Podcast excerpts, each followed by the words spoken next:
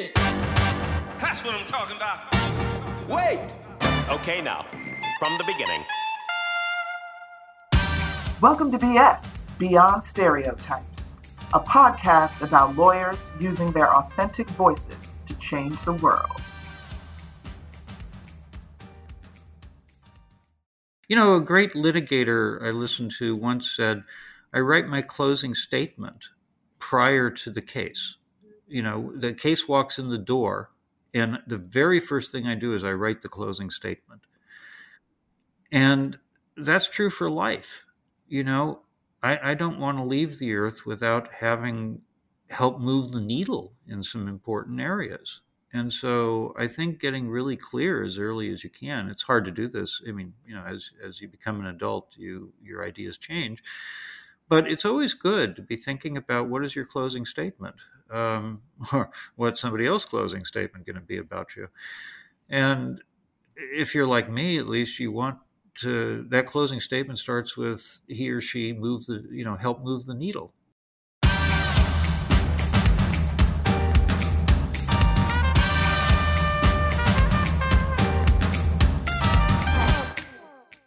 Welcome to BS Beyond Stereotypes. I'm your host, Merle Vaughn. Here to BS with me today is my friend Mark Zemelman, whose story I find fascinating and who will no doubt inspire all of you to embrace your authenticity. Hey, Mark, how are you? Very good and enjoying retirement. How are you doing? good. Okay, don't give away too much. We're gonna well, we'll we'll get there. No, I'm I'm great, um, and uh, and I'm very happy for you. So you know, let me tell uh, the listeners a little bit about you, Mark, and then and then we'll get started. Um, and I and I don't go into long bios because they can Google you. Uh, but Mark Zemelman. uh, until recently was a senior vice president in GC for Kaiser Foundation Health Plan, um, the nation's largest nonprofit managed care organization. Um, Mark attended UC Santa Cruz, uh, with where he received a degree in history. Um, he received his um, JD from uh, UC Hastings, magna cum laude, I might add. Um, and after attending uh, law school, worked for a couple of big law firms, McCutchen Doyle, and then Orrick. Um, he uh, uh, joined Kaiser, I think it was in 1991, and was there for over 30 years before entering the lovely world of retirement this year. Did I miss anything? That was perfect. That was awesome. perfect. You forgot to mention that I'm part of the Merle Vaughn fan club and uh, make a point of mentioning your name at all the conferences I speak at. I know. I, I love that. I don't know. I need you to. I need to start uh, finding conferences uh, for you in case you decide you don't want to do it anymore. Because I really I like it when uh, I like it when you do that. Oh, I'm still doing conferences. I did a conference on Sunday with a whole bunch of GCs, and I mentioned your name again. Oh my goodness, I love it. Thank you so much, Mark. Um, I really appreciate you. Um, and we'll get into why you do that a little bit later uh, in, in the podcast. But first, well, I like to start out by by asking um, the folks with whom I speak about their upbringing. Like, I want to, you know, kind of give us a, a, a, a idea of your story. You know, like your beginnings um, your to the extent that you're you're comfortable, your up upbringing, your parents, and kind of what um, how that affected your journey um, throughout your career. Okay, so the things that I think are relevant are number one. My father was one of the early, very early uh, physicians at Kaiser Permanente, he joined Southern California Permanente Medical Group, started up in 1953 as a formal group. Um, and he joined that year and uh, was one of the. Uh, they had just opened up the Sunset Hospital, which was the flagship hospital for Kaiser Permanente in Los Angeles, the downtown hospital, and he was one of the uh, first doctors there. Um, eventually, when they opened up the Panorama City Hospital, uh, over in uh, the valley. Uh, we then moved over there, and he was one of the founding doctors uh, for that hospital. Um, so I was raised in Kaiser Permanente. Uh, it was a radical organization at that time in the sense of that um, the AMA uh, believed that it was a socialist institution and was out to kill it. Oh wow! Yeah, um, as a as a doctor at Kaiser Permanente, you were essentially destroying your career if you ever planned to go back into private practice uh, because the regular medical industry would not deal with you. Um, he was not allowed to become a member of the county medical association, which doctors always want to be part of. He was not allowed to be a member of the California Medical Association or the AMA because they uh, believed again Kaiser was a socialist organization, and they uh, which it wasn't. Um, but you know the idea of doctors on salary just and group practice, you know, where everyone's responsible for the patients it was just appalling to them, even though that actually is the same model you see in universities. Uh, right. So, you know, it, it truly it was not radical, but you know, the AMA really was scared of the economics. They were worried that uh, physicians would lose the ability to charge whatever they wanted to, uh, which is true, and um, and so they they really went after trying to they really tried to destroy Kaiser. Um, and it wasn't until 1959 where a report came out uh, sponsored by the AMA that showed that, in fact, the um, Kaiser and these similar organizations were actually providing as good or better care than the rest of the healthcare system. And they finally had to concede that these were actually just fine institutions, and they, they finally started letting physicians in uh, from Kaiser. My father finally got an invitation to join the County Medical Association, I think in the early 60s, and he declined it. he was so pissed off. Uh, so, you know, I grew up with the founders and I grew up understanding the original mission, which was all about affordability. You know, the idea it was a very, very fine group of physicians because, again, only the, the most courageous were going to join the organization. And they were, um, you know, quite intent on building what was both going to be the highest quality system as well as um, the most affordable. And so you, so you grew up with a father who's a doctor. He was at Kaiser. You went to to college and and to study chemistry was that because you wanted to be a doc you thought you wanted to be a doctor yeah yeah originally i did and then i took william hitchcock's history course and uh, that that changed what i was interested in. Um, the other point that i'd mention about my background is that i always you know it's really funny i've been doing diversity work eh, forever um, I was interested in it long before I got into law, and I always get you know I get a certain degree of skepticism because you know I, am a traditional looking white male, and uh, people always wonder if it's sincere. And the point that I make to people is, I was born only nine years after the war ended, uh, World War II. Uh, you know, most of my family was wiped out. Uh, you know, they were shot, gassed. Um, wow. You know, they were killed and uh, when I, as I was growing up, I was growing up in a traumatized family. My grandparents had lost their brothers, sisters. My grandmother lost her mother, um, and the trauma was still very, very real. Uh, and so I grew up quite clear on the fact that I was part of a minority group that um, uh, some wanted to exterminate. Yeah. Um, and as a, as a consequence, it was very natural for Jews at that time to be deeply involved in civil rights. It's true to, today, but it's it was really true then. You know, so when you take a look at one of my favorite photographs is the group of lawyers who brought Brown versus Board of Education. It's a group of black men with Thurgood Marshall in the middle, with one tall white guy standing behind the table, yeah. and his name is Greenberg. Yeah. he eventually became the head of the NAACP uh, litigation division after Thurgood got on the court. Um, and, and that connection was very, very deep. Um, so, you know, that to me was just very natural, and I've you know spent my life uh, feeling that you know it's part of my obligation as a, you know coming out of that background um, to fight for uh, groups that have been you know historically discriminated against, and obviously African Americans being the most uh, within the United States. So I also wanted to give that background. Why I'm, I'm, and I'm glad you talked about that because I think that um, people do, you know, they're people too readily chastise straight white men, right?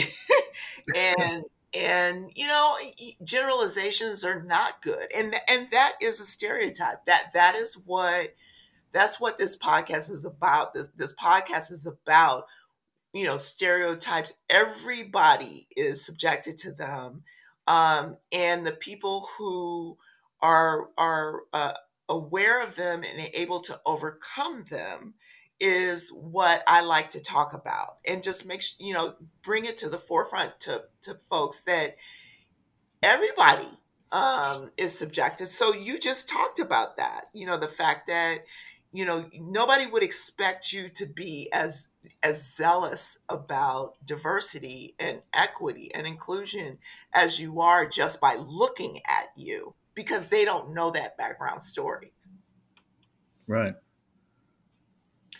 so you uh, you went to law school you worked at some big firms you were a um, uh, environmental litigator i believe Right. I, I, came out of I actually came out of school. I was interested in two things. One was civil rights, and the other was environmental. And I first went to work for a big uh, for Orrick Herrington, and uh, I worked there for two years and realized I was making so much money that I would never be able to go into a civil rights practice if I kept going this direction.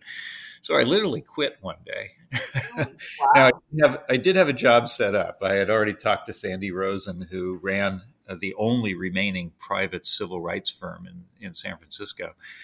Uh, and he was going to pay me the magnificent rate of 27000 a year.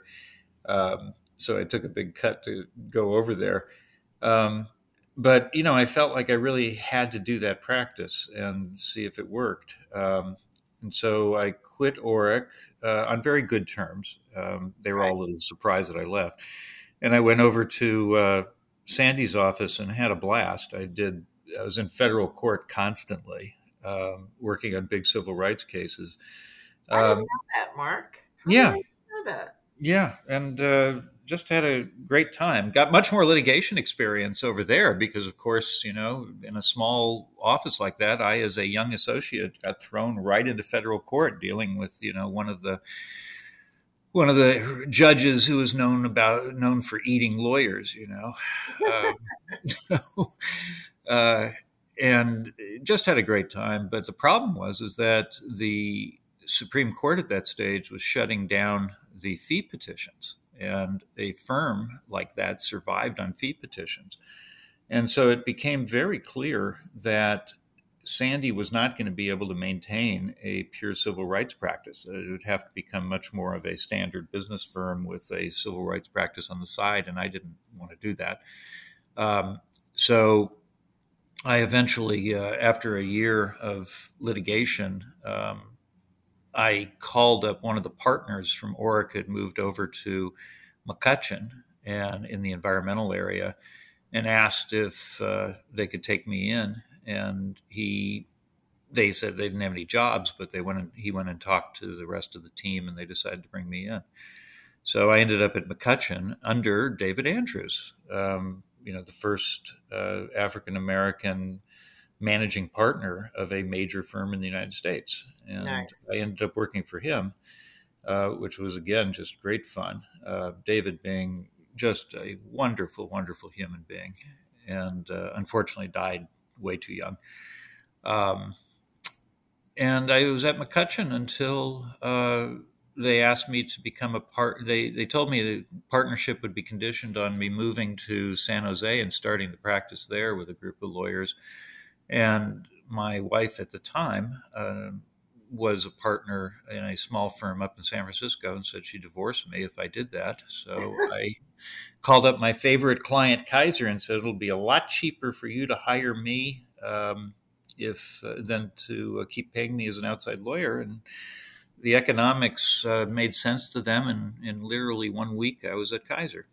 Wow, you know this is a great, um, great story for folks to to who don't realize, you know, how, how you can be uh, instrumental in you know your own uh, career, right? Like just pick up the phone and call people. I, I tell people that all the time you know, because you know when they really want to do something, it's like, look, I can help you as a recruiter, and I will will try to help you as a recruiter, but you have to participate in this also. And I think that was a great um, a great example. Well, the truth the truth, Merle, is that I never got a job in law that I applied to, with the exception of the general counsel job every other job didn't exist. Every other job was created for me. It was a matter of I got the job at Orrick in a really bad job market, and so I just decided I'll go out and do informational interviewing. And so, you know, I called up a whole bunch of Hastings grads at uh, various law firms, and I was at Orrick, and we just had a great conversation. And after the conversation was done, they decided they'd create a position for me. And Sandy Rosen just created a position for me because I called him up and said I want to do civil rights. I'm willing to take a big haircut uh, financially to do it. Um, and so all those jobs that I had leading up to the general counsel job were there was there was no job. It was just a matter of creating it through conversation. Wow. Do you think that happens today? How often do you Yes, absolutely. No question about that. Interesting. Um, that's you know I'm, I'm really glad to hear that. If i ever decide to do anything else i'll just try to figure get get somebody to create something for me. I love it. So okay so you go to kaiser. You have this interesting connection to kaiser because your dad was one of the first um, doctors. You grew up you know as a kaiser kid for the most part kaiser family we you know everybody knows that you are probably the last true historian um, for Kaiser, which is is really cool. Um, and so you've kind of you, you, know you kind of go full circle. But at at that time, you, you know you were you ended up kind of being a legal generalist, right? In house as a legal generalist, but then you you become the you, you decide um, that there should be specialists. Is that is that something that you decided because it seems to be what yeah.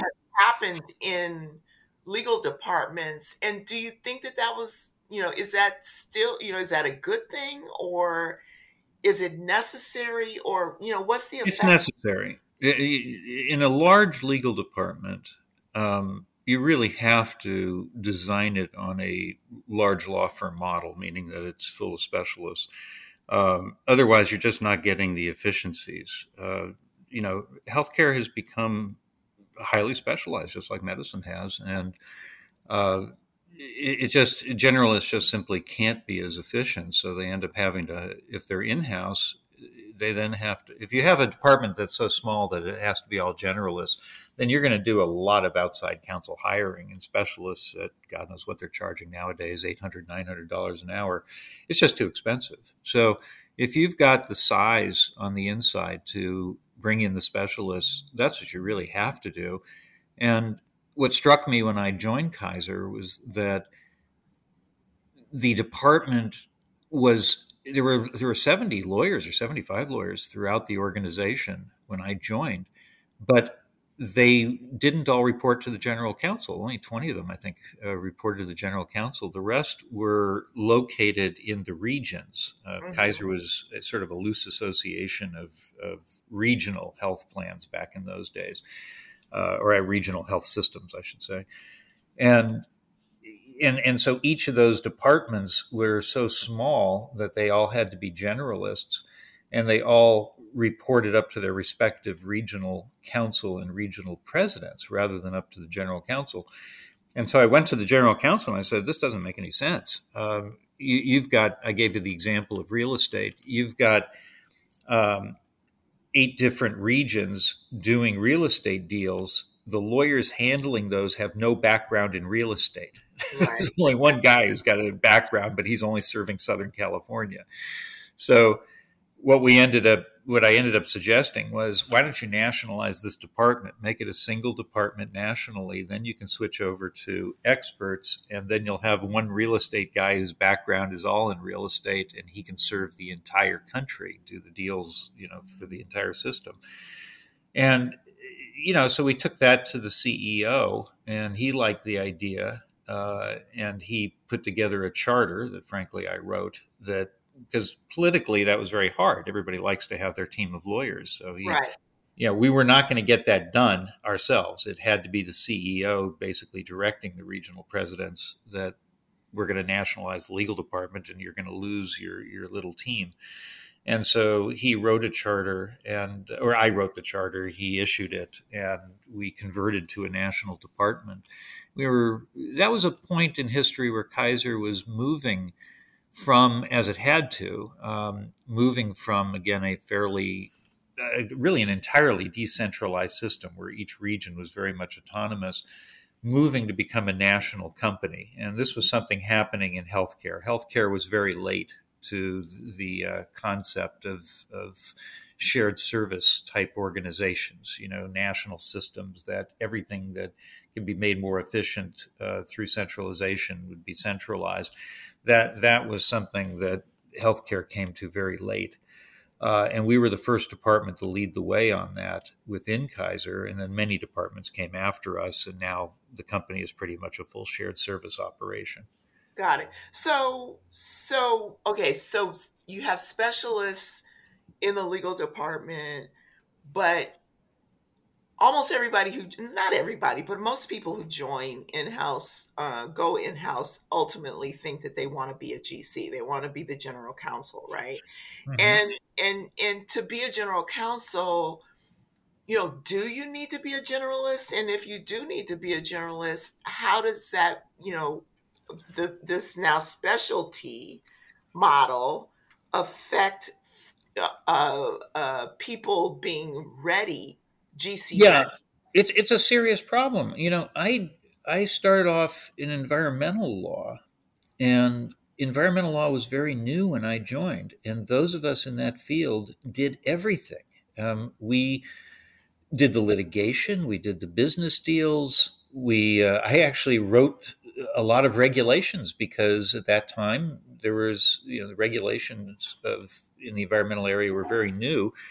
And so actually the city of san francisco came to mccutchen and said could you help us out on a volunteer basis to write our hazardous waste regulations? And i'm the one who did it. So you know we were doing everything. And and that was a wonderful background uh, for eventually becoming a gc but in the modern world of specialization that was unique. You know that's that just doesn't happen anymore. And so it became a real problem for succession planning. I had to figure right. out a way to take these specialists i had hired and give them you know the full background.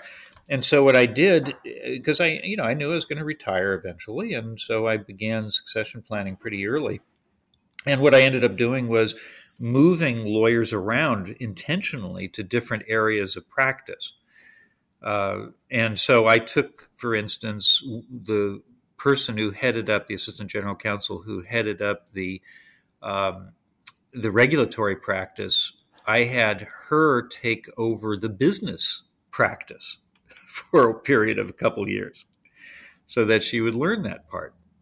And you know, very awkward, uh, but it worked. It, you know, everybody understood what I was doing, and uh, the lawyers in the business section were really cooperative in helping train her. And uh, you know, you just had to do things that were quite artificial like that in order to prepare successors.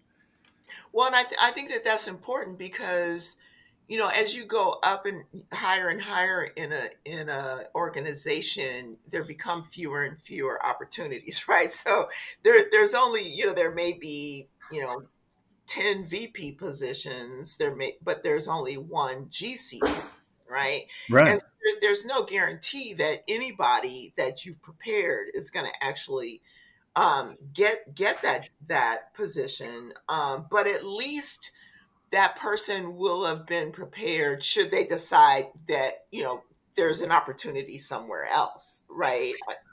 Yeah, and you know, it, it's um, it just means that succession planning has to be highly intentional. You, have got to start your succession planning uh, years ahead of time. You know, six, seven years ahead of time, and you have to pick a few people who you think um, could do the job well, and then you very consciously need to develop the skill set.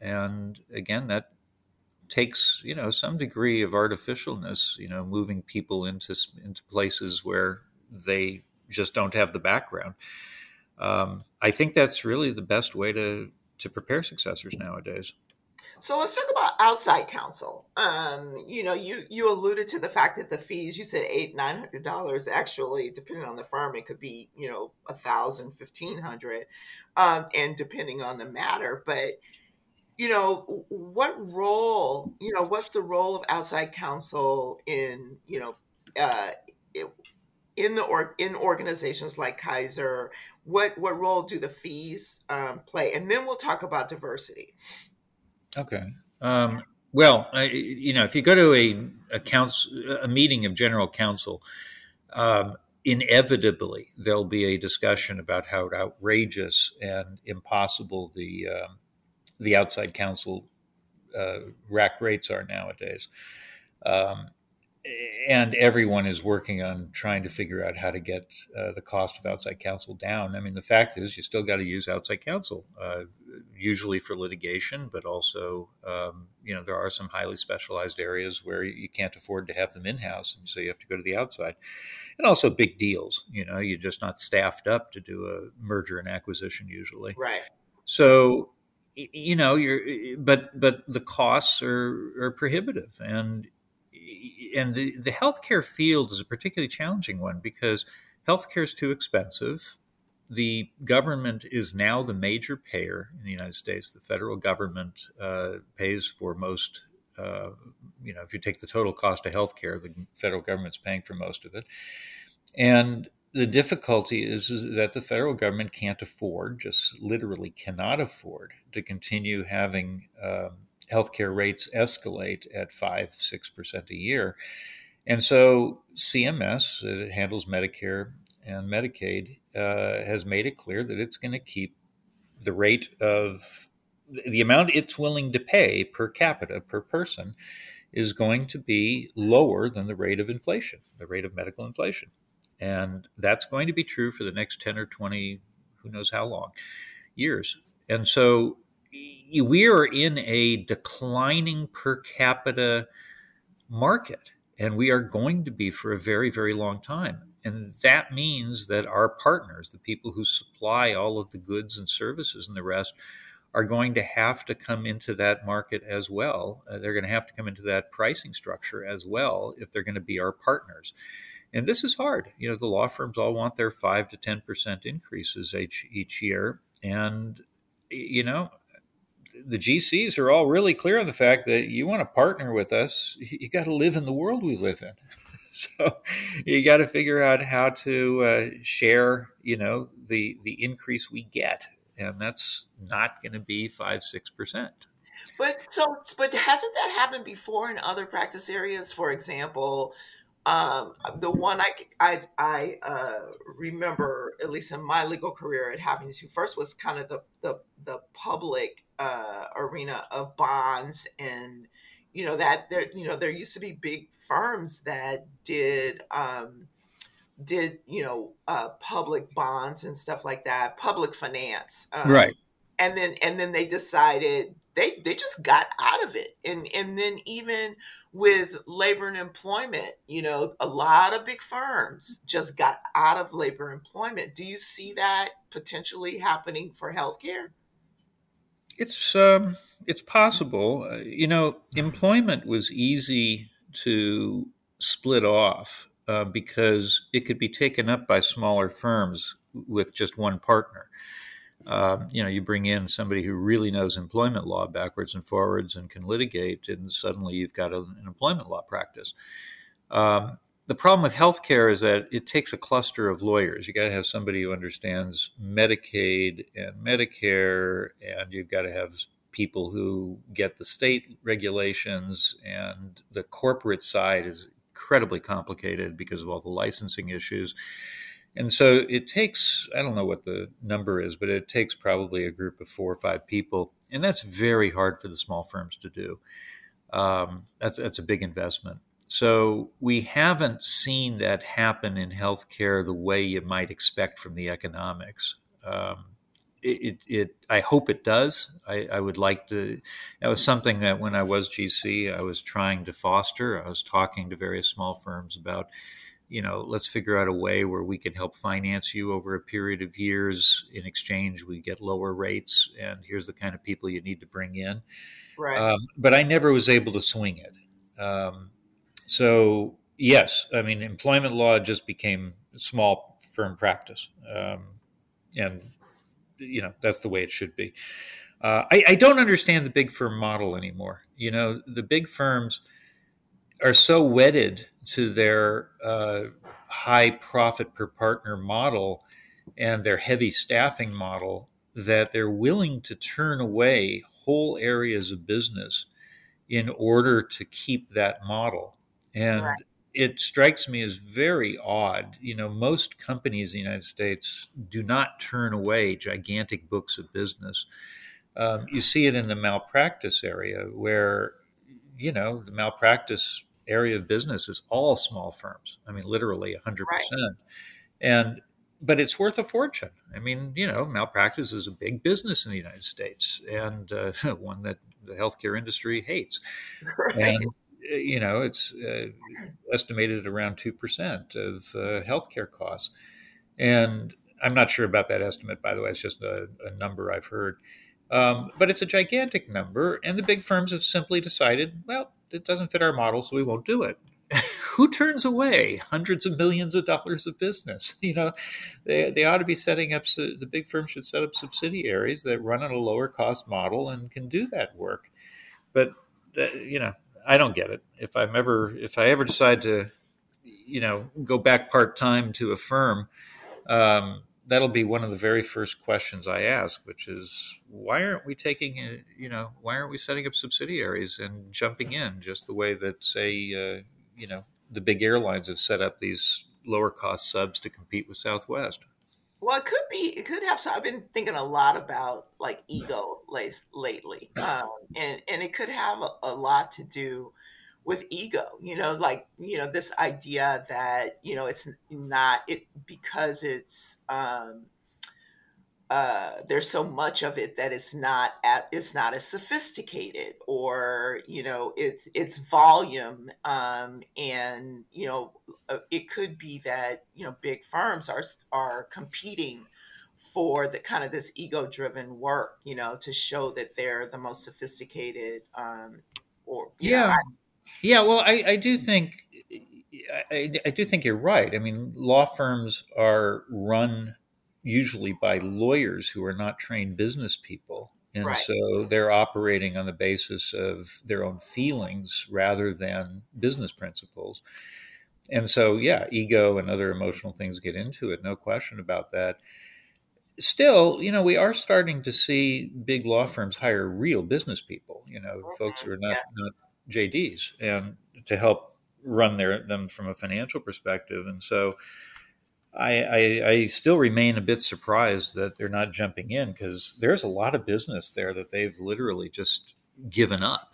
Um, I you know I once made I once made an offer to I I had been thinking this way for a very long time, and so for a while I was hunting down East Coast firms that had healthcare practices that had not opened up on the West Coast, and I went to a few of them and made them offers where I said look, you set up a West Coast office in Oakland, and back in those days, at, at two to three dollars a square foot, um, instead of you know what was twenty dollars a square foot off in San Francisco, and you bring over healthcare partners to that practice who will work with me at rates that are 30 to 40% below your normal rates.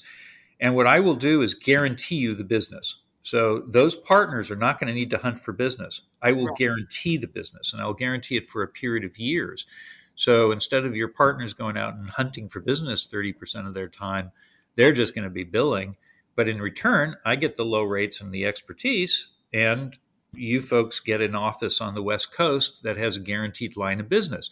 I th- I couldn't believe they all turned it down, and I I quiet you know I know that one of the firms actually had a firm wide partner meeting to discuss doing this, Mhm. and they ended up deciding not to do it for the reason that their partners couldn't figure out how they would allocate the dollars at the end of the year because you would have these partners in the firm that were earning money on a different basis and you couldn't score them by the same algorithm.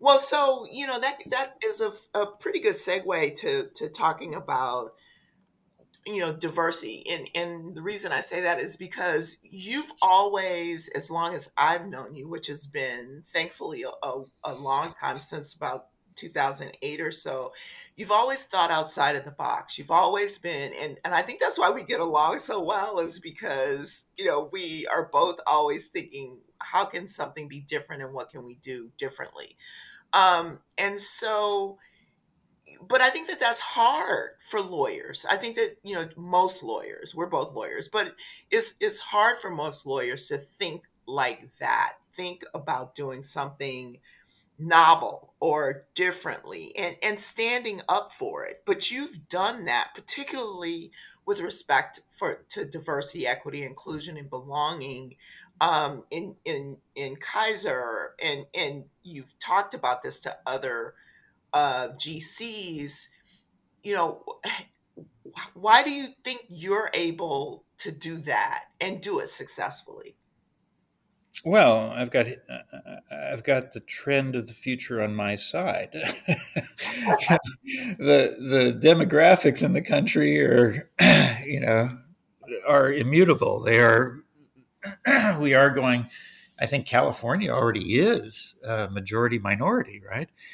Right. And the rest of the country is moving that way. So, you know, this is inevitable. Consumer companies that sell to consumers are selling to a diverse consumer group and in fact majority soon diverse consumer group and so in order to be able to succeed they're going to have to be diverse internally um, you know people like to see people who look like themselves. And so if you're going to be successful as a consumer business you got to look like your consumers which means that your workforce is going to be that way.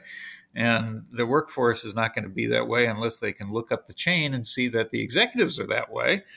Uh, and, and so in the long run you know time is on our side right? I, I think of us not as uh, We're, we're going to win. It's just a matter of, you know, maybe we're pushing to win a little bit earlier. Um, so I think that from a business perspective, the, the case is just absolutely compelling, and it's proven out by various studies that show that diverse companies tend to do better in the United States.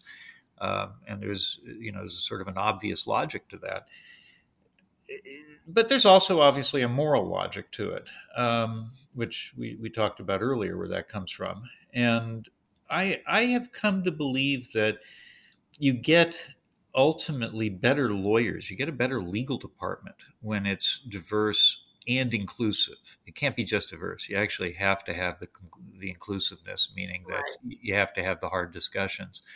Um, and I read an article in the uh, Harvard Business Review. so It was, I think it was a 2017 article on why diversity in legal departments, but also in any company, when accompanied with inclusion, creates a better business.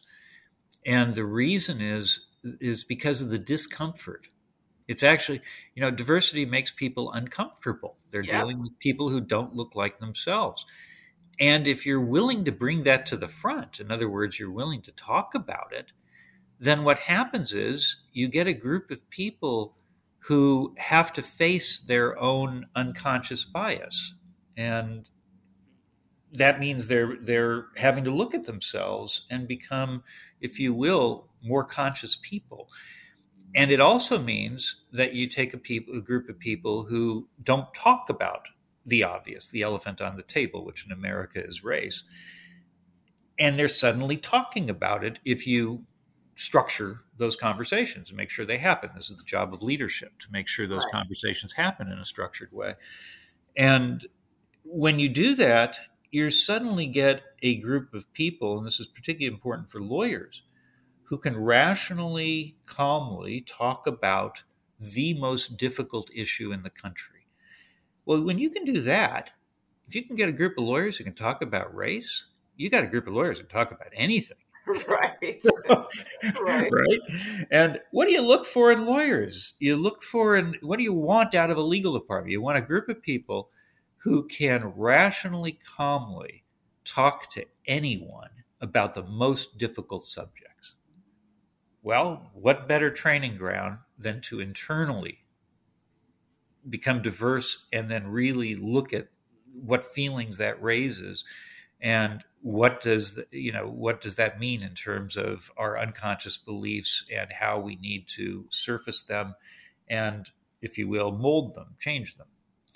Um, and so I, I, think frankly you just get a better group of lawyers as lawyers and frankly right. as people you know i like i like i really love what we did with our department we had tons of conversations really difficult ones you know the kind of conversations where for, before they happened, I had people come in my office and say, you know, Mark, you're going to get us sued. You know, you're you're getting into areas that are really sensitive, and my feeling was, all right, I don't think we'll get sued. I think we're going to do this the right way, and in any case, it's worth taking the risk. And so we did. And you know, frankly, I wasn't the one who led the conversations. Usually, they're usually led by really wonderful, wonderful lawyers in my team, like Tamra. Um, and, uh, you know, the conversations happened. There were no lawsuits. And I really feel people grew and became better human beings as well as better lawyers. And I, and I applaud you for that. And, and I was fortunate to kind of be you know play some role in that over the years and and and we had a lot of fun fun well you uh, you played a huge role i mean it, you know the the concept of having I, I, people don't know the background, so it's worth, I think, spending a minute on that. You know, I, I worked with a lot of healthcare recruiters um, prior to meeting you, and they were all white, and they kept telling me there are there's you know they go out do a search and they come back with all white candidates, and they tell me there are no uh, minority candidates, and I just I know that's not true, so I just kept forcing them to go back, and I just couldn't get any cooperation. So I finally decided all right, I'm going to go find a minority recruiter. And it may be not, I couldn't find anybody who specialized in healthcare, but I figured I'd train them. So I went out and found three minority owned companies, uh, headhunter companies for lawyers. You were one of them. And I tested all three of them. You were the best. And so we literally steered all our business to you. And I got a lot of resistance for steering everything your way, particularly because you weren't in the healthcare field at the time.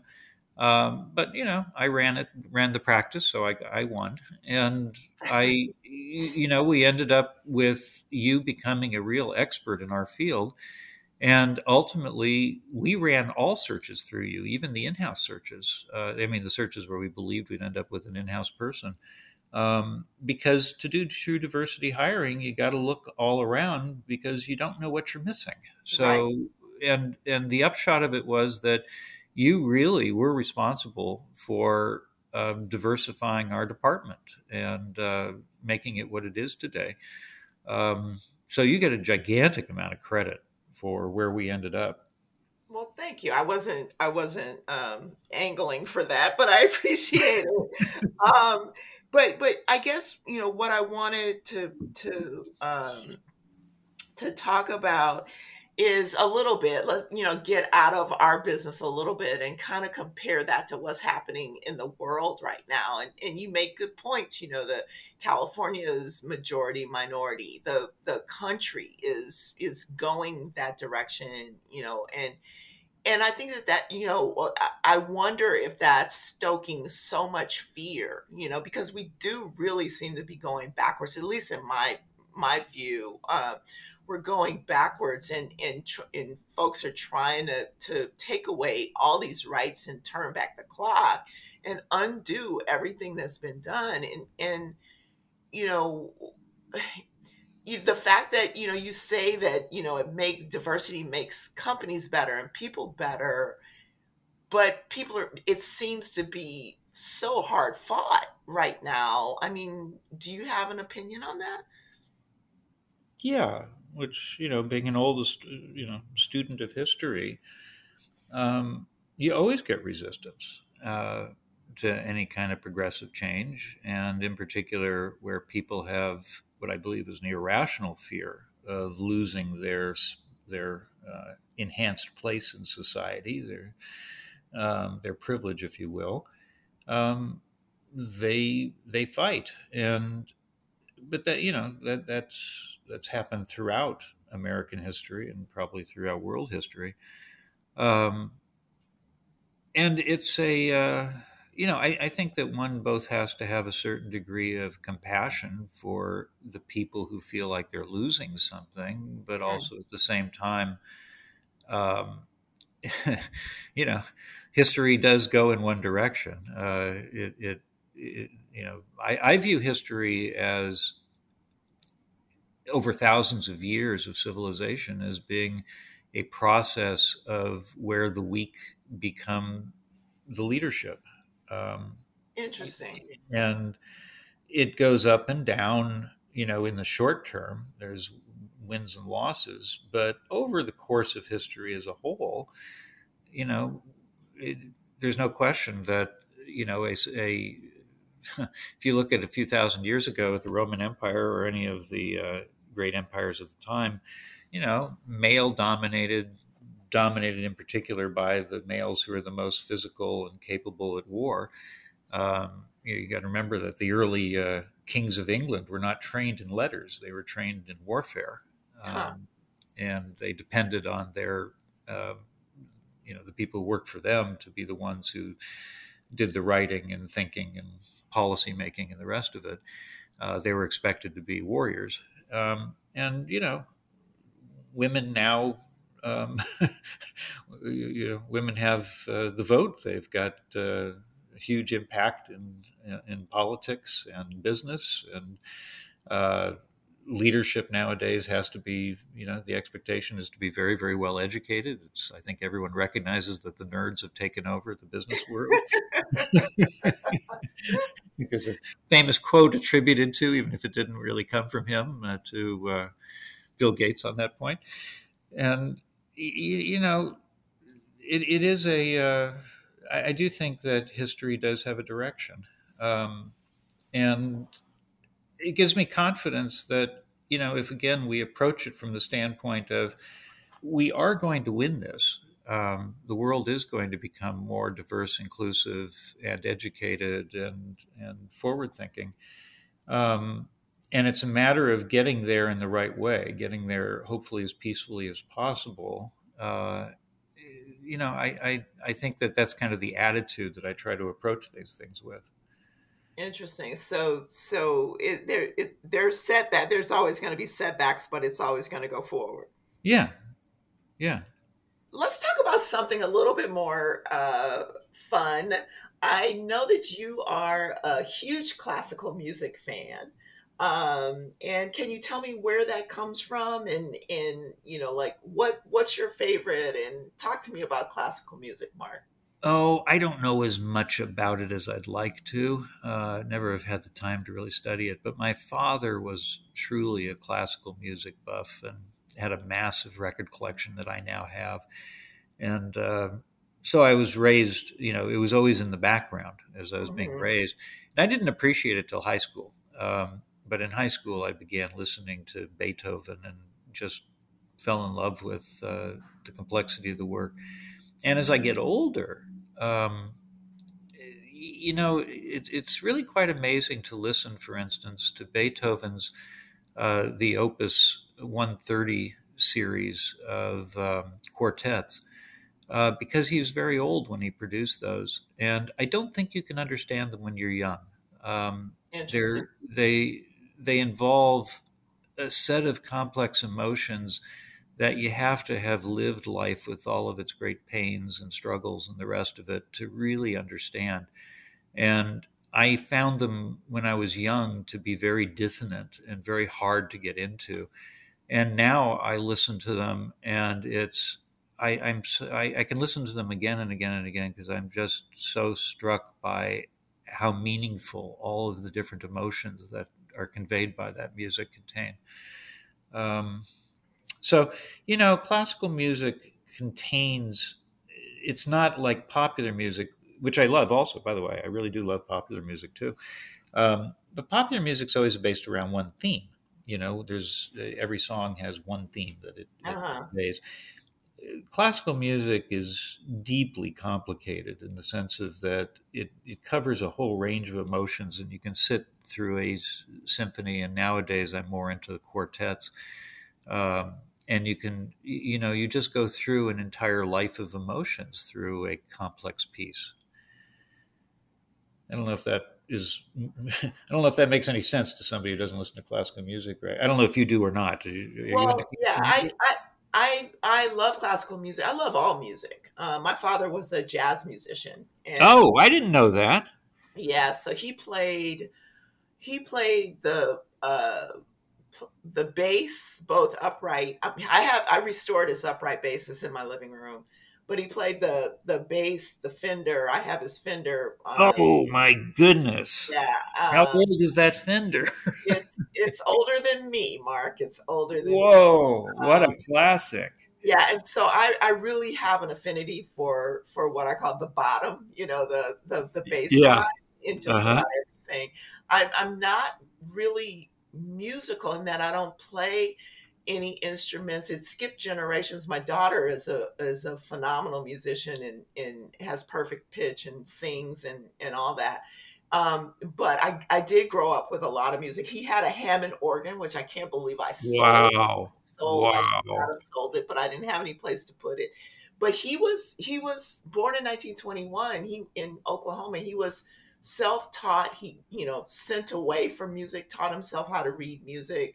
Um, and and was a sax. I have his saxophone. I have his clarinet. Um, and you know, those are it, some great stories of you know uh, he he went to Tuskegee, learned how to fly planes, and the the Air Force wouldn't take him into the Air Force because they said inwards don't fly, and um, so he ended up in the Navy, and and in the Navy band. So I probably am only here because he he got music um, and avoided you know combat because he was a really good musician. But so I say all that that, that to say that I do, uh, and my daughter was classically trained. Um, I have her her grand piano in my living room that I don't know how to play. Uh, and um, so I do appreciate all music, and I do understand what you're saying about music, and I and I find a lot of solace um, in music and and dance. I was classically trained uh, ball- in ballet. Wow. Yes, that's, that's fantastic. Um, yeah. You know, it, jazz is very much the same. You know, you, you, you go off into, uh, you know, take one of Miles's long half you know, taking up half of the LP jazz pieces, and it's the same thing of taking you through a lifetime of emotions, and uh, remarkably deep. Yeah. So, so speaking of of thinking outside of the box and differently, and we're coming to the end of of our our time here, which is makes me very sad, but when when we were working together, you started a, a, a, a practice of taking candidates for a walk around and, and I'll, I'll, never forget when when I went up to meet you the the first time in person um, you said you know do you have another pair of shoes. And i was like well actually i do because i you know traveled up here. And he said put them on. We're going to have this meeting walking around the lake which i was like oh god what what is this going to do? It was wonderful. It was therapeutic. But how did you start that? Why? And talk to me about your walks. Yeah um, I, I really believe that eh, people should learn this. It's a far better way to have one-on-one meetings you know, every meeting where you sit across a table just the process of sitting across the table has a formality to it that creates a barrier. And the second thing is that when you're sitting in chairs, you know, you know meetings halfway through, everybody the blood sugar drops and everybody starts to fall asleep. right. Somewhere towards the last ten minutes, we realize that oh, we got to get this agenda done, and so you wake up again and you try to get through the rest of the meeting. And when you walk around the lake, you don't have the drop in blood sugar because you're walking, so you know the, the, everything keeps flowing. And the second thing is that you're walking side by side and yeah. you got the environment around you. And so it breaks down the barriers. And so I've just, I don't know when I clued into this, but a very long time ago, uh, probably when I got into management back at the end of the 90s, um, I just began doing one on one conversations, doing them as a walk around the lake. Um, and, and then I realized that interviews go so much better because you, you, get rid of that formality and you start to really learn about who the person is. And people just get more relaxed and they start loosening up and telling you more about themselves. So I made a policy of doing a sit down interview for, you know, half hour, 45 minutes with each candidate to get the formalities out of the way and then go take a walk around the lake afterwards. Um, and, you know, both it's good yeah, every candidate's ready for a one hour discussion where they're going to, you know, stick with their uh, pre planned agenda. But, you know, that second hour they're not ready for, and particularly walking. And so you really do learn more about the person. Uh, so I just built that into my practice. My, my difficulty was that as I got older, uh, you know, my stamina started to go down a little bit. And I found that you know, a lot of these young candidates coming in, young, you know, being in their 30s, uh, a lot of them were runners and things. And so we'd go launch around the lake and suddenly they're walking, you know, at four miles an hour. and, and, and, I am damned if I'm going to ever say to somebody I'm walking with, you know, slow down. So, right, right. You know, I'd be dying by the end of some of these walks. that but, is hilarious. Yeah but um, yeah, that that strategy for uh, you know for interviewing only works till a certain age. well, you know, I do think that you know, and again, this podcast is about not only stereotypes but authenticity, and there are so there are so many things about you that are just so authentic, and and and one of the things that I re- have already always appreciated about you is that you re- you remain authentic. You know, you you come up with ideas, you do things differently you you know you stick to your guns and and and authentic i mean how have you managed to do that? And do you suggest you know how do you suggest that people that younger people you know slow down y'all but um how do how do you suggest that they they do that in their careers? Well i'm very goal oriented i mean you know i'm very clear on the fact that you have a limited amount of time on earth and you know, and it's important to, you know, a great litigator I listened to once said, I write my closing statement prior to the case.